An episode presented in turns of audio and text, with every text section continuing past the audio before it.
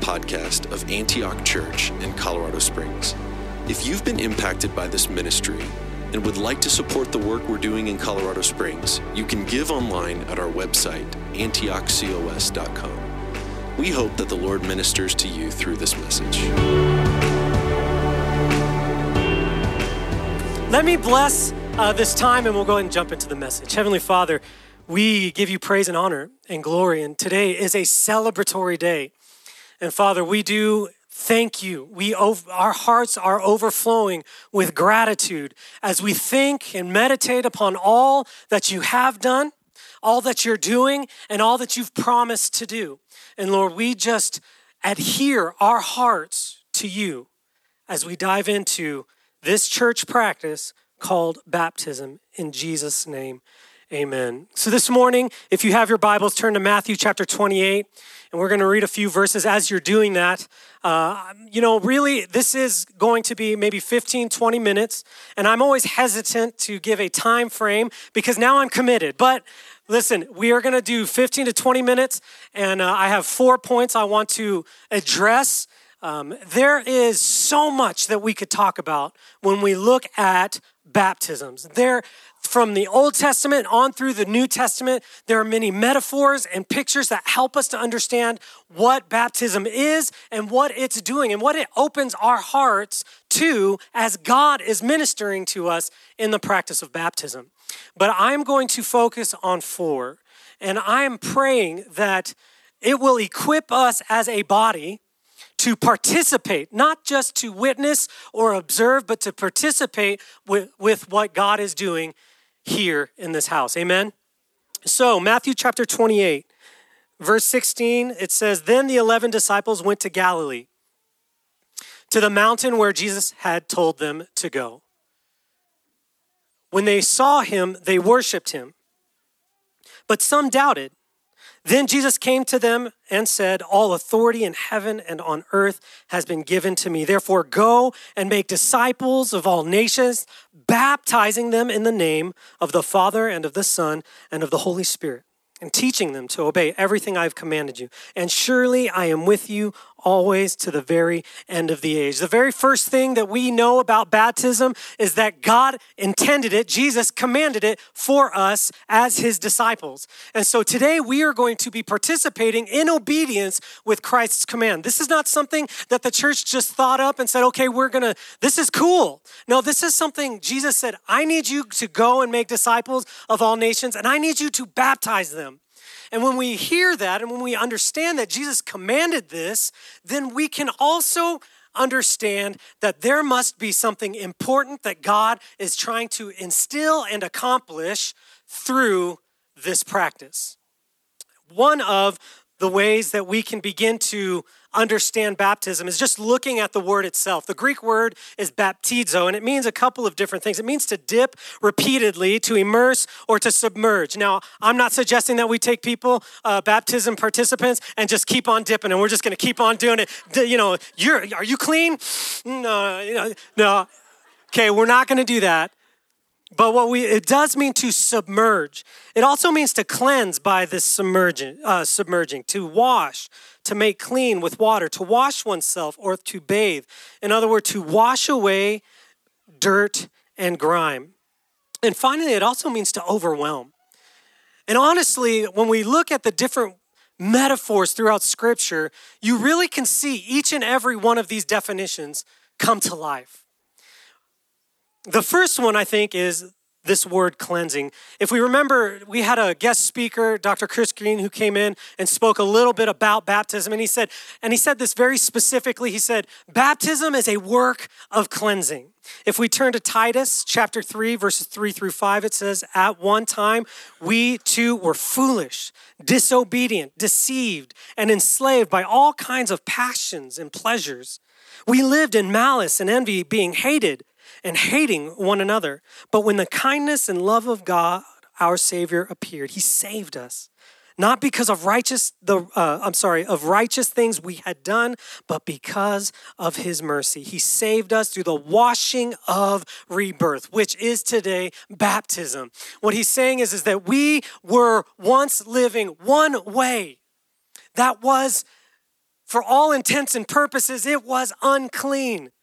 Even scripture discusses how even our righteous acts are as dirty rags before the righteousness of God. And we are unable to cleanse ourselves. We're unable to wash ourselves of this, uh, of this, of this grime and the sin. And because of that, we cannot draw near to God. But God made a way. God came in the form of Jesus Christ. He took flesh on himself. He was he died a brutal death. He, he was raised from the dead and brought forth life. And his blood, we know that his blood, it cleanses us. And baptism is a part of that work of cleansing. It gives form to the ministry of God. It's one thing to sit back and think, okay, God's blood cleanses me. But I think what baptism does, it's not just a symbolic act. But it's more than that. It gives form to God's active ministry in the work of baptism. I believe that when they get into this water today, that they are going to be dipped into that water, they're going to be submerged, and God will be doing a work of cleansing in them in this moment. That is the power of baptism. And we were helpless in our sin. Jesus provides a way. Baptism is a work of cleansing. And it's that work of cleansing. It, op- it throws open the doors. It, it removes all of the, the, the, the boundaries, the barriers between us and God. In Hebrews chapter 10, verses 19 through 22, it says, Therefore, brothers and sisters, since we have confidence to enter the most holy place by the blood of Jesus by a new and living way opened for us through the curtain. That is Jesus' body. And since we have a great priest over the house of God, let us draw near to God with a sincere heart and with the full assurance that faith brings, having our hearts sprinkled to cleanse us from a guilty conscience. That sprinkling is a form of baptism. It's a picture of baptism, the work that is accomplished in baptism. We now, we don't, when you are baptized, it's a, it's a point by which you can say, I was cleansed by the blood of Jesus.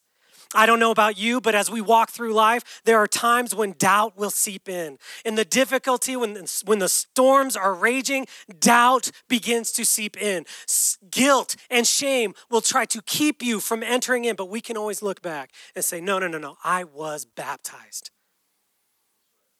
Skipping forward in my notes, actually, there's this great quote. Uh, there's an Anglican priest, and he wrote this I am baptized. Apparently, Martin Luther, the great 16th century figure of the Reformation, used to take great comfort from these words. When it seemed to him that the whole church had left the precepts of the gospel, when he was under scrutiny from church officials as to the truth of his belief, when his life was under threat, and when he suffered self doubt, he would boldly claim, I am baptized. We are going to witness today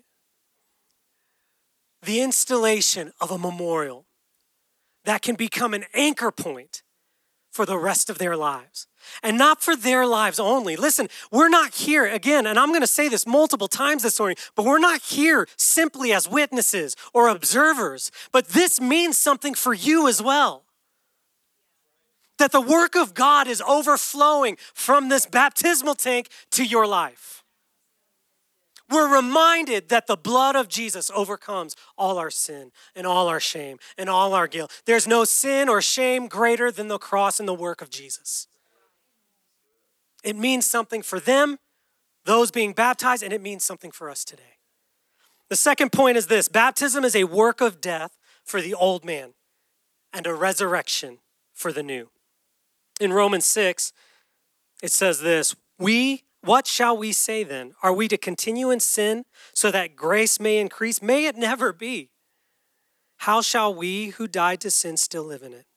Or do you not know that all of us who have been baptized into Christ Jesus have been baptized into his death? Therefore, we have been buried with him through baptism into death, so that as Christ was raised from the dead through the glory of the Father, so we too might, walk in the newness of life. Just as Jesus suffered, died, and went into the grave, when you are being baptized into the water, you are being buried with Jesus.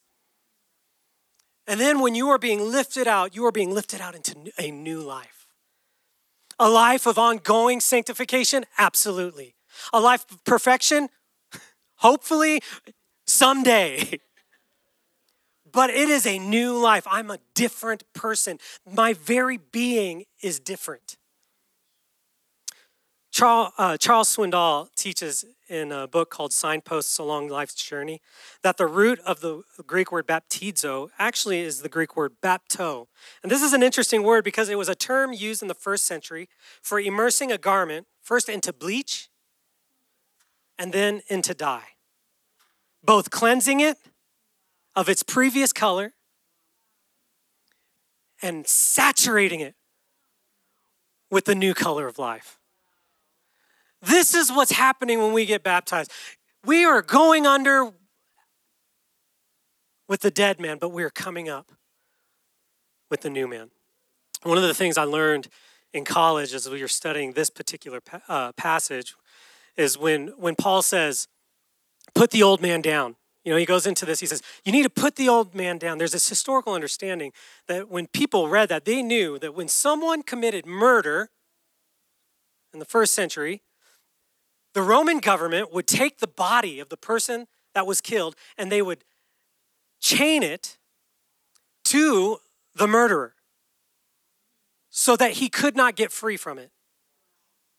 And what would end up happening is, is the, the rot and the death of that old body would seep into the body of the murderer. And eventually, he would die of corruption. And so Paul's saying, listen, you put the old man down. And I'm, and I'm suggesting to you this morning that when we watch the baptism process, it is a cutting loose of the old man. There's no more corruption attached to my body. I can experience a new kind of life.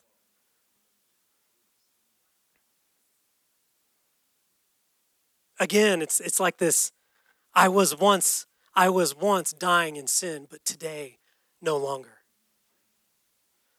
Point number 3. Baptism is a proclamation of the gospel.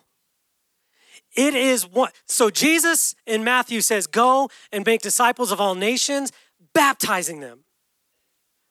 But it's Paul who helps us understand that this is a gospeling act. It is a proclamation. It is a lifting up of the gospel when we see baptisms. Well, how is that? Scot McKnight says it this way in his book, The King Jesus Gospel. Jesus told his disciples, uh, his disciples to baptize disciples, but it was Paul who explained how baptism was a gospeling act. How so? Paul saw baptism as being baptized into the death of Jesus and emerging from the waters as being co raised with Jesus Christ. This act of baptism, pay attention to the, the, way he says this. This act of baptism isn't just about personal confession and personal faith. The public act of baptism is in and of itself a public declaration of the saving story of Jesus. If done right, baptism gospels the gospel in a public manner. We are celebrating the death and the resurrection of Jesus when we celebrate baptisms. And it means something. We are sitting under. Why do we proclaim the gospels if not to sit under it and be changed by it? And we need this every day as we are inundated by a culture of self sufficiency. We need the gospel to form us as people who, who just understand that I need Jesus. That it's it's a Christ reliancy that is being built inside of me.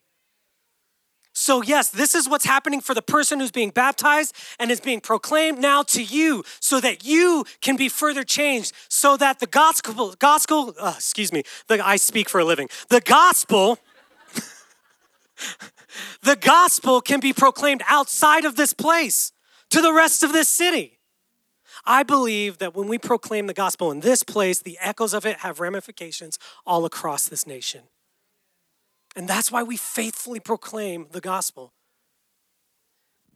in baptism. The fourth and final point is that baptism is an adoption into a family. One definition of baptism that I read says it this way Baptism is a Christian sacrament of admission and adoption into the church. In Galatians chapter 3, we see Paul writes, So in Christ Jesus, you are all children of God through faith.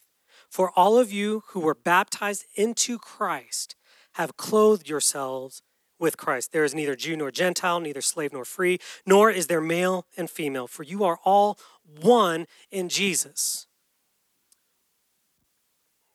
What we are seeing with baptism is an adoption process. And there are a couple of different ways we can parse this this morning.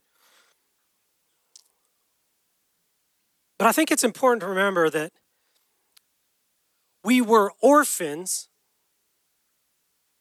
living in a type of community where we were slaves to fear. We were, we were slaves to our own passions. We were slaves to anger. We were slaves to feelings of isolation and abandonment and rejection. But when we are baptized, this is a form by which we are being adopted into the family of God. And here's my point that the family of God is not this esoteric concept out in space. It's not just knowledge that we have in our mind, it is a real family here. And you are that family. You so when people are baptized, as we witness this bapt- baptism, we're not just witnessing it as peop- as isolated observers, distant. It's not like we're watching TV and we're watching an adoption process on TV and we're going, "That's awesome, good for you." No, it's it's more like it's more like we're at home as brothers and sisters, waiting for God the Father to bring our new brother into the home or our new sister into the house. And the reason this is so important for us this morning is because it means you have responsibility. The body of Christ has responsibility in someone's baptism. It's not just a proclamation of their faith, though it is that. Baptism is a is a proclamation and a profession of the baptism participant's faith. Yes, and amen. But it also is a baptism into this family. It's not a baptism into their, this is why it's public. It's for us. It's so N.T. Wright says it this way. I love it. He says, You are leaving this community and you are joining this community. It's a death to, to that whole identity, its structures and networks, and it is a coming alive to this new one. It's so what they were before so uh, we can refer back to Titus, the community of, of disobedience, deception, enslaved by all kinds of that community, they are being taken out of. God is rescuing them from that community. And He's instilling them not in this big thought family. No, He's instilling them here at Antioch Church as your brother and as your sister. Which means we have a responsibility to receive. So we're not witnesses, we're receivers. we're receiving them into the family. That's what this is about. This is receiving them into this family.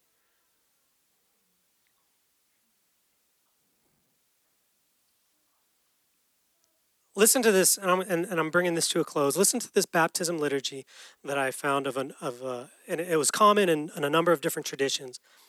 And it exemplifies the understanding of the church's responsibility in baptism and, and it's formulated as a call and response. And so I have it, I have it up here for you. Uh, if you go ahead. The pastoral call, the pastoral call. So the pastor would turn and he would look to the body of Christ. He'd look to the church body and he would say, Do you, as Christ's body, the church, reaffirm both your rejection of sin and your commitment to Christ? And the body, everybody would respond together. They'd say, We do. And then it says, the pastor continues, he says, Will you nurture one another in the Christian faith and life, and include these persons now before you in your care. And this is their, the church's response. With God's help, we will proclaim the good news and live according to the example of Christ. we will surround these persons with a community of love and forgiveness that they may grow in their trust of God and be found faithful in their service to others. We will pray for them that they may be true disciples who walk in the way that leads to life. You're not here just to observe baptisms. You're here to receive and to love and to bring into the fold new family members. This morning, Jonathan, if you would come. In just a few minutes, we, minutes, we have a couple of individuals who will be participating in the baptism portion of our service. And my invitation is this to you. Uh, my, invitation, my invitation to you today is this that number one, let's submit our hearts to the gospel of Jesus Christ as it is proclaimed through this practice. Let's remember, each in our own way, the work of Jesus in your life. Number two, be praying. Be praying for Pastor Jade and for Elise Westby and for Rebecca Lira as they're being baptized. Pray into the cleansing work of Jesus. Number three, posture your hearts to receive. This is not just, I saw this great thing at church today and now I'm going to go on with my life like nothing's changed. No, when a family adopts a new child into their family, it changes everything.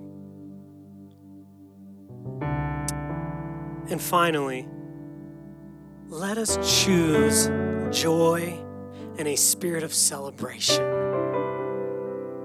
as we participate in baptisms this morning. Amen.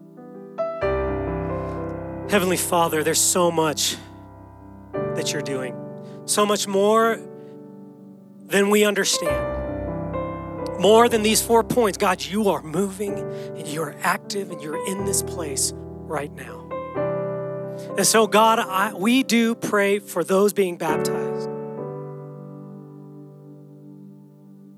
I pray that they, we pray that they would experience you today. They would experience the blood of Jesus. God, we pray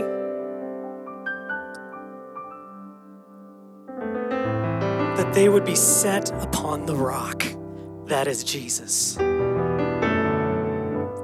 And Father, we also pray that you would shape us by your gospel message and open our hearts to receive as you receive us into your family. In Jesus' name, amen. Thank you for listening to the Antioch Church Sermon of the Week. For more information about us, visit antiochcos.com.